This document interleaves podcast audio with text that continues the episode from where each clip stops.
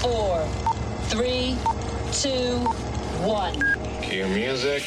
This is Movies First with Alex First. A deeply distressing slice of life reality piece which pulls at the heartstrings, the cast consists of non professional actors.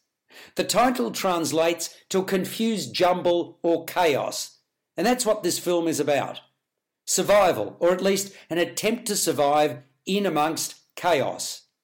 After being jailed for committing a violent crime, Zain, played by Zain Al Rafa, a mistreated 12 year old boy, sues his parents, Mother Suad, Kauthar Al Bankol, and Father Salim, Fadi Kamel Youssef, for giving him life.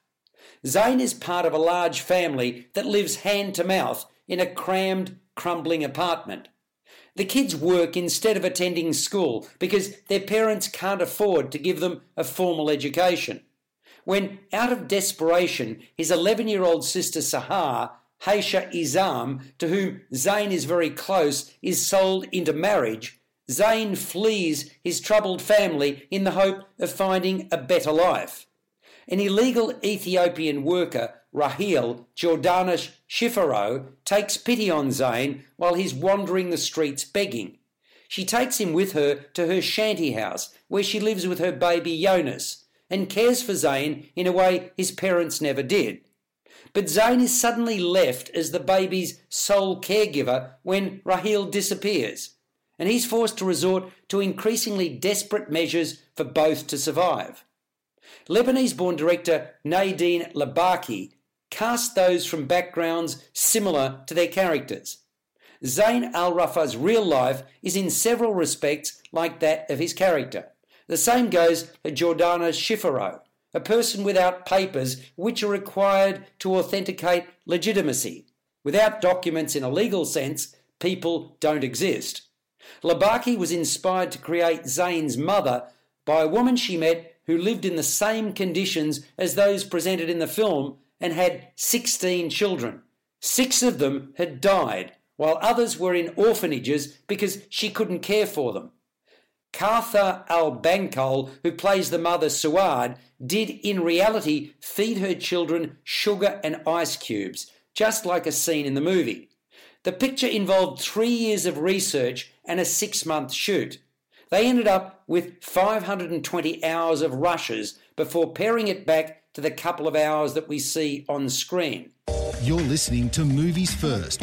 For more, like us on Facebook and follow us on Twitter. The youngster around whom the story is centred simply wants to be loved by his parents. It doesn't seem like a big ask, but in the environment where they're brought up, it's an impossible mountain to climb. They live in abject poverty and don't treat their children well.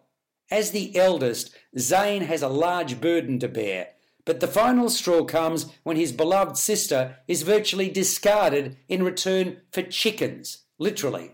Perpetually dirty, Zain lives by his wits. He most certainly has street smarts, his instincts are good, he can scrap to scrape by. The actor who plays him is forever dirty, and he doesn't smile. He has no reason to.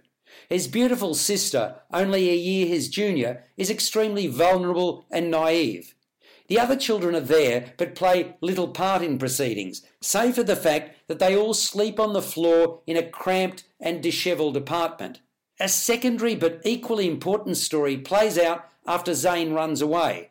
That's when we meet a doting mother who's an illegal in the country, afraid of what'll happen if she's found with a baby, so she disguises the bub's existence as best she can. Jordanos Shiferaw's portrayal is warm and caring, then increasingly desperate as events unfold. The cinematography by Christopher Aoun captures in fine detail the hardship faced in far from ideal surrounds.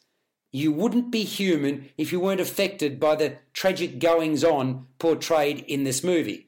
Capharnaum scores a 7.5 out of 10. You've been listening to Movies First with Alex First. Subscribe to the full podcast at Stitcher and iTunes or your favourite podcast distributor.